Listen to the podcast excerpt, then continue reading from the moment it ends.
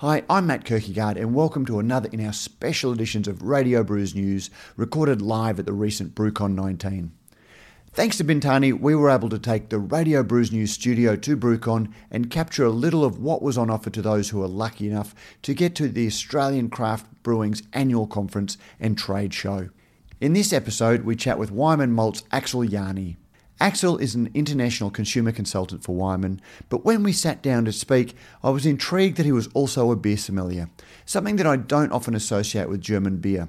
So I begin by asking a little bit about that, and what follows is a wide ranging chat about German beer culture, how it is facing the challenges of the hop driven craft beer wave, naming conventions, and whether Berliner Weiss is an appropriate name for a beer brewed anywhere other than Berlin. And of course, we talk about malt and the influence that malt and terroir can play in a beer.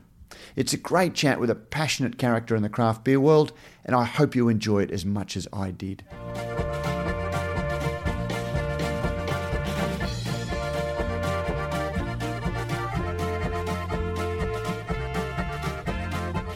Axel Jany, welcome to Radio Brews News. Hi, hello. And uh, welcome to BrewCon 19. Uh, is, is, this your first trip to Australia? No, it's not my first trip to Australia, but it's my first BrewCon. First BrewCon. And yeah. uh, what are your thoughts? I guess you've been to beer festivals around the world.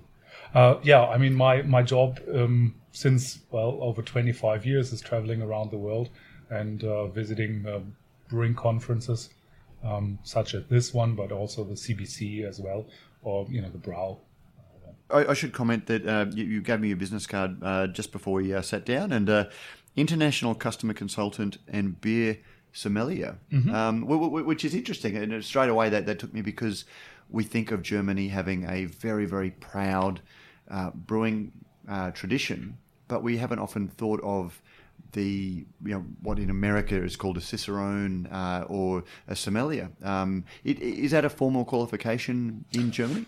well, strangely enough, I mean, I am also a trained brewer and I'm a VLB Berlin brewmaster, but that doesn't make it onto the business card nowadays. but it is a two weeks I'm course of a beer sommelier. So yeah, it doesn't say on, on the card that I'm a brewmaster. Um, but uh, yes, I mean that uh, the beer sommelier movement it just did come along. I think with the craft scene that you want to express the variety of beers that are out there, and um, it's good to be trained. And also for me, um, traveling the world um, for Weyermann, and I uh, I do get invited to be judge. Um, so I was here judging uh, the Indies, and uh, I'm going around. You know, I was in Brazil judging um, uh, the Brazilian beer contest, and obviously, yeah, it helps to be formally trained to give an opinion. So, but because uh, we associate a uh, a wine sommelier um, as being somebody who can speak about regions and varietals, and then offer food pairing. Mm-hmm. And it, it, is that part of the German uh, beer tradition? Because there, there, are things like uh, Weißwurst and uh, uh, Hefeweizen. Um, a, a, classic pairing, but indeed a classic one. Yes. Uh, yeah. But do, do, do, you need a sommelier to sort of make that recommendation, or is it just something that is your default to on a Sunday morning uh, brunch? Yeah, well, I think it, it goes a bit beyond that, just the, the, the and, and, and wheat beer. Um, so, so yes, with, with all the uh, varieties of beers out there, there's always beautiful food to pair it with. And uh, we, but we also uh, do, um, for example, a beer and bread pairing you know, because of the diversity of the German bread, uh, goes very well uh, with beers too. Uh, so it doesn't have to be a full menu all the time, but you can quite nicely pair beer and bread styles. Oh wow! So uh, again, when, when as a casual, uh, you know, Australian, well, up until recently, lager was in in all of its many one form mm-hmm. um, was the, the beers that Australians drank, and so we didn't tend to think about it. And we would go to Germany, and there would be um, most uh, pubs, what we call a pub, would have um, a Hefeweizen, maybe a Crystal Weizen, um, a, a, Dunkel, uh, a, a, Kolsch or a, a, Pilsner or mm-hmm. a Helles. Um, and, and there would be a nice variety of beers, and then there would often be a, a, seasonal specialty. If it was Oktoberfest, there'd be a fest beer, or there would be uh, various styles of beer. Are, are they the um, colours that you paint with as a, as a sommelier, or have you got a wider? Um, in Franconia, um, where, where, you're from, Bamberg, yeah. um, you've obviously got a, a much more interesting because uh, you've got the Rauch beers. Yes, indeed. Um, but yeah, the palette would also be wider or increased by the availability of IPAs, or um, you know stouts and porters and such. But usually, I mean, as you say, in the in the pub in Germany, you are not expected to have 20 beer lines with all sorts of different ones, but you might have your local beer and a specialty one. But it changes a bit that there are bringing in, um, you know, beers like that are really perceived as craft, like an IPA, for example. And even the local breweries in Bamberg are now um, doing a dry hop lager, for example. So it does carry into the traditional uh, breweries as well. You know. And, and how's the uptake of, of the, how's the acceptance of that going amongst uh, some of the more traditional brewers? Because I was fortunate to to, to be at Oktoberfest in uh, 2016, and I, I, got to go to Weihenstephan, mm-hmm. uh, for example. Um, and I, I, got to go to uh, yeah. um, and, and, and, visit. And I didn't get to, to Weyermann then, oh, so I'll, I'll, have to come back. Um, absolutely, um, standing invitation. specifically. But it, when you spoke to some of the older brewmasters, they were a little bit dismissive of the, the hopping that craft beer was bringing. But I, I get the sense that there has been a fairly rapid opening of the mind to, to some of those styles? Yes, but it's it's driven by young brewers. As you say, the old brewers are always you know raising their hand and saying, "Wait a minute, we have been craft for 300 years." You know, so especially in Franconia, where yeah. you still have uh, many small breweries um, and and and often uh, several in small you know several breweries in a small town. So yeah, they all consider themselves as craft, uh, yet they are not as um, I don't know if it's, it's, not the right word creative, but they may not be as brave as the young guys in saying, well, you know, away with the Märzen and in with something uh, more flavorful or something. But of course, we've, we've seen over the last 20, 25 years, the for example, the Fest beer. Um, if, if you went to uh, Oktoberfest mm-hmm. um, 30 years ago, the beer was much darker. Um, it was much more of the Märzen style than we're seeing now, which is a much paler beer. So brewers have been willing to um, tradition uh, to, to, to, some extent, but we're now seeing. Um, I've always felt that the resistance from some of the more traditional brewers was to the lack of balance that some of the craft beer styles had. Yeah, it's it's always you know that that drinkability aspect. It's there. They um, are being scared by too hoppy beers, for example.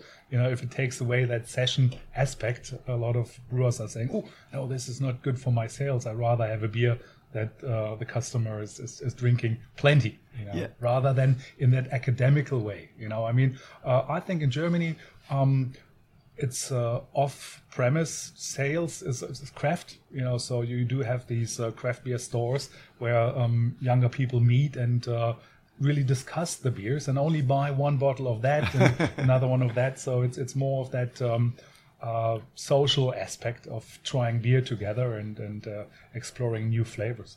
Uh, talk to me a little bit about the culture of drinking in Germany because you, you talked about sessionable, um, which in Australia is getting a little bit of a, a, a bad name because a session often ends up resulting in drunkenness and bad behaviour and all of the the, the, the street problems. Mm-hmm. the, the, the very um, classic uh, experience we have with um, our, our perception of, of Germany is that beer is consumed a lot more convivially without necessarily resulting in drunkenness or overt drunkenness and bad behavior. Mm-hmm. Is that a fair? Uh, I think it's still the way. I mean, when you look at Bamberg, um, you've got so many young people living there, and yes, we do have that open container walk around thing. You know, it's no problem to consume beer on the street or um, stand. which you, you, can't sit in a park in, in, in Australia and have a beer. Yeah. Um, because of the, the, the, the, the laws. Yes. now it's like, um, for example, I mean, the, the, the Kettenbrücke in Bamberg, which is like the um, that uh, bridge over the uh, um, channel there, and you can see the sunset. And there are people sitting with, you know, everybody's having a beer at evening and uh, police goes by and it's all easy and um, yes i think we are lucky that there is not that binge drinking uh, phenomena as, as, somewhere else so i think it's maybe because of drinking at an early age. You know, obviously, um, you have God, to. don't say 16 that. You- you- You're going to have every anti-alcohol campaigner sort of going that that's the worst thing you can do. But obviously, you do, you feel that it's demystifying. Yes, exactly. I, I think, um, especially in Bavaria, I even, you know, I'm from the north of Germany originally, and um, when I moved to uh, Bavaria, I looked into that, you know, drinking law, which is displayed in every pub, and it says, well, if you are with your parents, kids are allowed to drink beer when they are 14, you know, in the pub legally, and that's only in Bavaria. Elsewhere, you have to be 16, and you don't have to bring your parents into the pub anymore. I was fascinated that in Germany you can get your you, you can drink at 16, um, but you can't drive till 18. Whereas Right. it's the opposite here. You can drive at 16, and then once you've commanded a car. That's when they give you alcohol, Mm-hmm. and w- w- which seems uh, the German way seems a much smarter way of doing it. Yeah, I think so too. Because then, if you have a, a few uh, mistakes in the beginning, at least you're not uh, being drunk driving. well, and, and yeah, so so you, you you get to make your mistakes um, before you are in charge of a of a car, and you can get your judgment around drinking. And drinking does involve a certain amount of judgment. yes, it does indeed. And and also, but as you say, if if you don't mystify it or like you know that sensation of being drunk. Uh, as as the main goal of in consuming beer, if that has been taken away and it's more like yes, I want to have a social beer and a two, um, it's a better way to start. Now, you, you are from Weyermann, um, famous uh, maltings uh, in Franconia in uh, Bamberg. Sorry, of course. Yeah. Sorry, sorry, in, in, in Bamberg. Um, and tell tell us a little bit about the history of the, the maltings at uh. Well, I mean, this year, 2019, we've got our 140th anniversary. So um, on October 3rd, uh, Johann Baptist in 18, uh, no, nine, no, 1879, he founded his company, and uh, uh, he started out as uh, um, roasting barley um, as a fake coffee. You know, it was um, back in the days, coffee was known, but it was very expensive. So, as a as a cheaper alternative, if you roast barley, you can make something that does taste like coffee, as we all know from some porter recipes that there is coffee notes in it. And then um, he did this um, for a few years, and then he grew, and um, uh, he started his first uh, malt house in 1904, and since then we've been. Uh, you know, a malt house in Bamberg. And um, together with the craft brewers movement, Sabine and Thomas, the owner and fourth generation of the company, uh, continually to grow with the craft brewing scene, especially in America, uh, which is still our biggest market for, for specialty malts. It, it, it's interesting that you say that because the craft beer movement was really kicked off by hops, um, and particularly those brash, um, pungent American hops that were very, very distinct to, to, to what went before. And the focus really wasn't too much on the, the malt backbone of beers. It had to be there, um, but there didn't seem to be much conversation around that. But has has malt always been an important part of those craft beers? Do you think? Oh yes, indeed. Um, it was um, you know when you start out as as as a you know hobby brewer, a small brewer with not a, lot of budget, it is easier to produce an IPA. Uh, because it, it, you know the ale is fermenting quicker, it doesn't require all that technicality that a lager requires. And um, if you made a few mistakes during boiling and DMS is there or diacetyl in fermentation, you can cover up a lot with hop.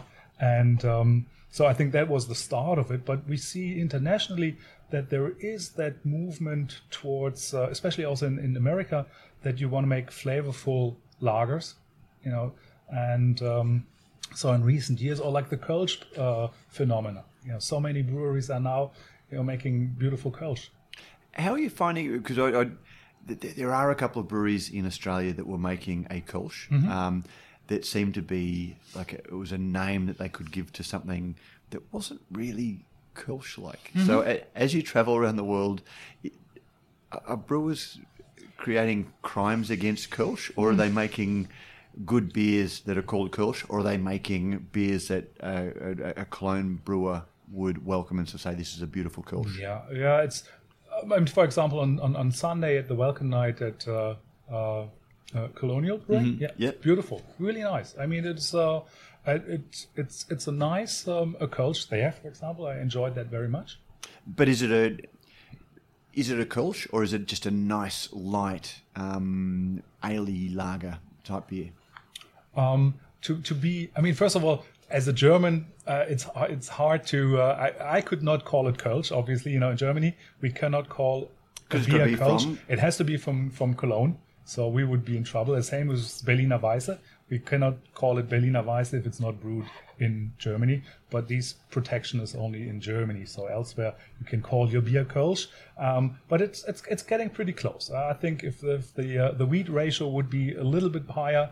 Um, and a little bit more sparkliness, then we come to that uh, typical, know, fizzy is a wrong word, but it's that very light, um, high attenuated, uh, carbonated uh, Kölsch. Yeah, and, and- and you, you raise an interesting point because champagne is protected, so it's Australian sparkling.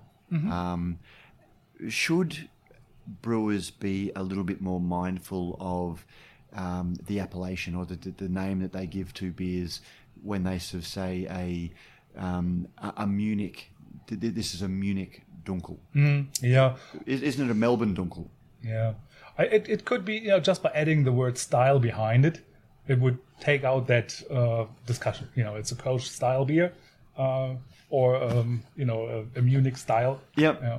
But it's not me up to judge that, you know. And I, I also sometimes make these mistakes that I just say, oh, I you know drank a Berliner Weisse, and then they say, no, not.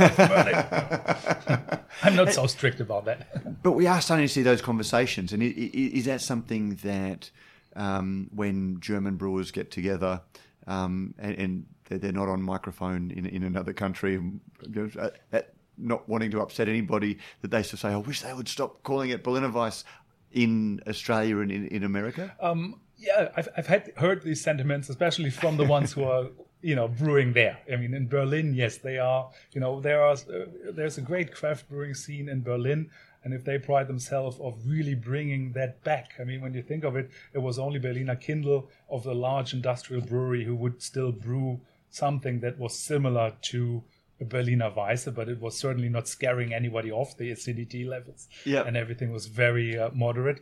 And then um, the craft brewers brought back all that, uh, you know, more interesting and more flavorful Brett fermented um, uh, Berliner Weisse.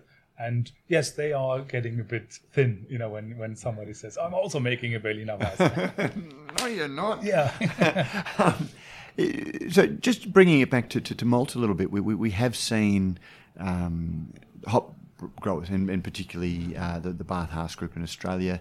Um, they've done a lot of breeding and they've created uh, hops like uh, Galaxy Hop. They've created, hop, which is a passion fruit expression, and they've got things like Vic Secret. Um, we, we've seen the, um, the, the yeast labs really work on, on what they're d- developing how they can sort of add flavour and complexity and expression um, to, to beers. What innovations are we seeing in, in the malt space these days? Yeah, the maltster is also doing that. I mean, um, in, in in recent years, um, you have uh, seen uh, more heirloom varieties. You know, Maris Otter from the UK, or um, Weyermann brought back uh, Barker. Barke was uh, um, uh, an old variety that had excellent brewing properties, but it didn't have enough yield on the field, so it was pushed out by um, more modern ones. But we know how it works with the like tomatoes. You know, Grandma's tomato was really spicy and, and, and tasteful, and now all these industrial uh, tomatoes are quite boring. You know, so But you can drop them from a meter and they don't break. exactly, So exactly, yeah. So it might be good for the industry, but not for the flavor. Uh, and, and we eat for flavour. yeah, exactly. So so yes, it's the um, the old varieties, and there's still a lot of ongoing um, research into that. I mean, you know, not necessarily does it mean just because it's an old seed somewhere found in a in a barn in Canada will become a great brewing malt again, but it's it's a it's a, thing to look into. Also terroir, um, not only with the wine or with the hops, also with the climate where you grow. Um, uh, barley makes a difference. So we have uh, um, uh, one growing region is in Italy. It's um, above Venice. It's Eraclea. It's a very small barley growing region, and it's right by the Mediterranean Sea. So if the combine is stuck in gear, it would drive right into the water, and um, that makes a really nice, crisp um, uh, um, barley, and yet it malts in the same way. So for um, for some some some crisp summer beers. That Eraclea malt is, for example, something that is quite unique in flavor. So, so you don't just grow uh, German malt or you know, Frank, malts from Franconia or Bavaria nearby? Uh, yes, we do. I mean, this is like what we pride ourselves in having local supply. But with that Eraclea, it was just an, uh, um, like a collaboration between the Italian growers. They grow it and then they bring it to uh, Bamberg and we malt it uh, there. And a similar thing we do with the um, Bohemian line. Like, for example, you have uh, barley varieties uh, that exclusively are grown in Bohemia, and they are then being uh, malted in one of our uh, three malt houses and available as the Bohemian range. Yeah, so, um, and then also we have now I'm getting me started. we also have a, a, floor malting facility in the Czech Republic. That's something where you can go as a brewer and say, yes, if I want to do a genuine uh, Bohemian uh, Pilsner malt, uh, Pilsner beer, um, you can use floor malt. Is that a new not not an innovation, but is that a new acquisition, or have you always had a, a floor malting? Co- uh, no, it was um, really um, Sabine and Thomas traveling to uh, Bohemia a few years ago and uh, seeing a brewery there, which is very successfully brewing nice pilsner beers. But they had this, I wouldn't say derelict, but uh, not used uh, floor malting facility, and then we, we teamed up with them, and since then we we brought it back, and, and by now over ninety percent of the uh, Czech brewers are using floor malts um, again. Talk to me a little bit about that because one of the things that we've we've, we've been told is maltsters moved away from that because brewers wanted a more consistent product and mm. floor malting takes a lot more touch and feel and it's a more art than science in some ways. Yes. Um, what make you know isn't that still true that you know, floor malting isn't quite as consistent? Um, yeah, if you would look from that aspect, but on the other hand, the benefit of it is you've got so much more volatile aromas still in the kernel. Um, I mean, first and foremost, I think it was phased out because it's so labor intensive. You know, I mean, when you look at a Saladin box, you can have loads of tons on a, in a very condensed room. Here you have um, our floor malting in uh, uh Bohemia doesn't have any artificial aeration or any artificial cooling. So we can only produce malt there from end of September to maybe April. Um, so that is a limit nowadays. You want to have a supply for all around the year. And then, but when you think of it, um, the depths of these um, uh, grains in the germination or on that concrete floor is only 20 centimeters, and there is no air being pushed through the whole time, and that means a lot of these aromas are staying. You know, and uh, unfortunately we're here in radio and I can't you know, compare this, but you can flavor it later on. We, we need and, scratch and sniff yes, radio. Exactly. but does that require the consumer's perception of beer to change a little bit and being willing to pay more because yeah. that malt costs more, but the experience is more, and so you'll pay more. Yes, exactly. It's it's along that line. I mean, if you if you, if you don't, um, you know, you would not use that malt for an IPA, for example. You know, it, it has to be in a delicate beer where you can really, you know, see and showcase that difference. And uh, it's also you have to tell your customer, as you say, you know, it's it's a storytelling as well. Um, but it, it does work because I mean, everywhere we see that you want to have a unique flavor to it. May it be local, you know, or may it be some spicy malt or hop. It's it's always that differentiation that, that um, creates the interest. And how did German brewers um, feel about more expensive ingredients? Because uh, German brewers are arguably some of the most efficient in terms of price for the beer, mm-hmm. um, but the best quality. You know, the, the big brewers who are making um, beer very, very efficiently and mm. very, very cheaply in terms of price yeah. are still making a, a, very very good product. And that requires certain cost inputs. How do they feel about people going towards much more expensive ingredients that are much less scalable? Yeah i mean th- i think that is the the reason why um, craft beer in germany is still not as big as elsewhere because there is that price gap. You know the, as you know i mean the um, industrial beer um, 10 liter of beer, like one case, um, you can get that easily for nine euros. Uh, and uh, if you go to a craft beer store, you might get two bottles for the same price. You know, and this is uh, uh, you.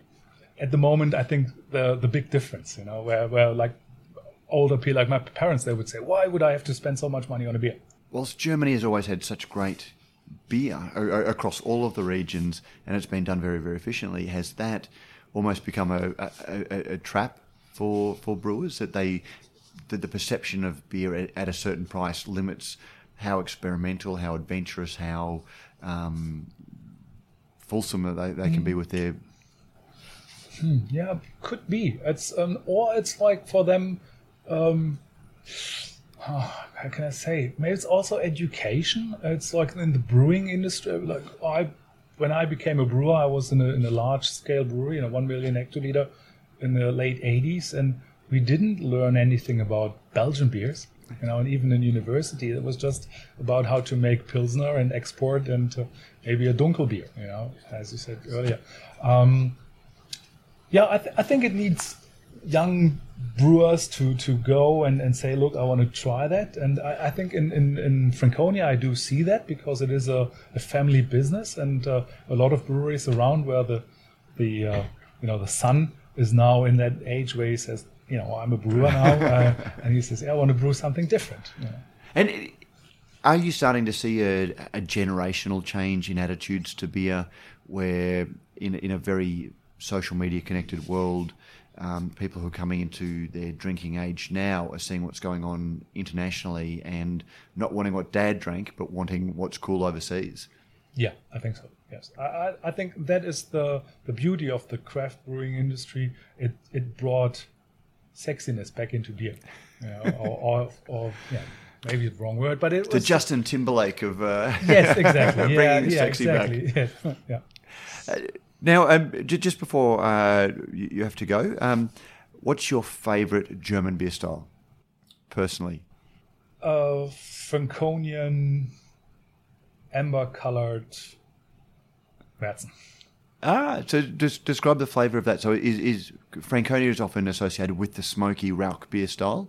Yeah, that, that is predominantly in Bamberg and around Bamberg. So yep. Franconia um, is uh, they they have these the tendency to have um, nice copper colors, for example. You know, I'm um, speaking of just recently, we have this development that red beers become quite favorable. It's uh, to brew um, a, a, Franconian red, or in Nuremberg, a brewery came up just to to produce red beers, uh, red lagers. Um, it's it seems to be like a trend at the moment, and we certainly also is that a traditional style or is it a, it, a, a modern style? It is one of these styles that were there in the past, um, but have been rediscovered. So it's uh, it's what we see in the last two years. Really. Uh, to talk to me about the flavour profile that we would expect of a bit. It's malty, obviously, being being red. Yes, um, but but here the emphasis is more on the colour, and yet um, you're holding back a bit on the caramel notes. Okay. Yeah, so it, it's quite drinkable because I find sometimes if it's too much caramel flavor in it, it's it's a bit stopping your your, your thirst on it. You know, it's too too sweet. Um, so so the um, the red beers, the red Franconians, can be quite high attenuated, and so it's a it's a visual sensation. You know, okay. Without looking artificial. You know. So it's almost a like a Vienna lager um, style. Yeah. So, and, and, that's a traditional beer style of uh, Franconia. Mm-hmm. There we go. We'll have to uh, go looking for that one. So you've been enjoying that you, you do travel the world in your uh, ambassador role uh, for Weyermann. Yes, um, what's your favourite international craft beer style um, as you travel the world? Well, the one that caught me by surprise three years ago is the Catarina Sour. Um, if you go to Brazil, um, the state of uh, Santa Catarina, uh, the brewers there um, brewed Berliner Weisse style and paired them with at least one of the 600 available tropical fruits. And um, they did such a great job that since I think uh, turn of 18 to 19, it became an international beer style, the Catarina Sours, and it's just amazing. I'll have to speak. Do you know Stephen Beaumont, who's out here as well? He was a, a judge in Chile recently, or he was a. Oh, okay, yeah. So um, I'll, I'll, have to ask him about that, see if it's uh, been on his uh, radar. So. Yes How do um, German brewers feel about, quite apart from the naming, some of these styles being taken internationally and added on and built on and you know morphed and tweaked, um, but originating in Germany? Well, I, I think um, we should all be uh, being in the, the brewing community. Uh, everybody is taking um, ideas and, and, and hints and styles around, and I think that's the diversity of it. And it's certainly not a way that you would say, "Oh no, this has only has to this only has to be brewed in Germany." It's uh, I think it's a great movement to go, and that's the reason why collaboration brews are so nice and to sort of you know get together internationally and, and, and brew beers together. It's, that's the way it should be. Um, last question, uh, but before I let you go, what's next for Weyermann? What, what, what's what's on the uh, development board, or what should we be? Uh, what what should brewers who are listening uh, be looking out for from you in terms of the, the, the next developments? Well, um, we've just uh, I, we believe that there's still a lot of uh, flavors to be discovered in roasting and caramelizing techniques. We do produce all of our caramel malts on roasting drums or in roasting drums. And uh, so research and development is going in that direction to have uh, more flavors coming. Uh, and uh, with some more terroir and uh, specialty malts, um, this will all be pushed forward. Oh, wonderful. Well, Axel Jany, thank you very much for joining us on uh, this conversation about beer, and thank you very much for being part of BrewCon 2019. Certainly my pleasure.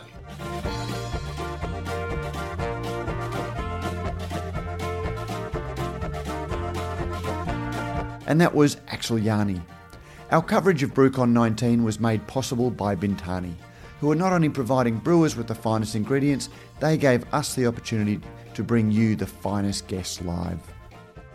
Don't forget, if you like what we do at Radio Brews News, you can help us out in a number of ways. You can sponsor the show, either by a small monthly contribution or through a one off donation. You can find details in the show notes. You can review our podcast on iTunes or your favourite podcasting service. Let us know what you think and help others discover the show. Finally, you can tell us directly what you think by sending an email to producer at brewsnews.com.au.